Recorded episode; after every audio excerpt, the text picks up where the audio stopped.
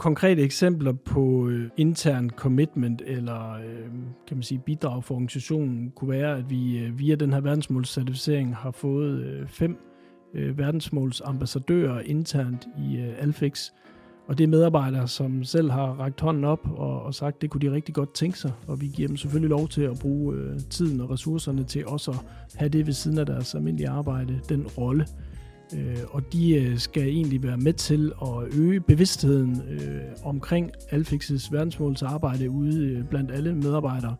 Der er en lærermedarbejder, som er verdensmålsambassadør. Der er to laboranter, øh, en marketingprojektleder og en øh, teknisk øh, rådgiver.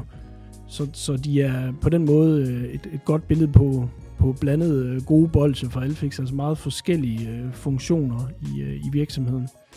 Øh, så, så det, er, det er en stor glæde, at, at der er fem ud over os i det, vi kalder arbejdsgruppen, som er primært af ledelsen og, og en innovationsleder, øh, som, som bliver auditeret, men at der er fem medarbejdere, som ud over os synes, den her agenda er virkelig spændende og, og gerne vil være med til at præge den og øge bevidstheden internt.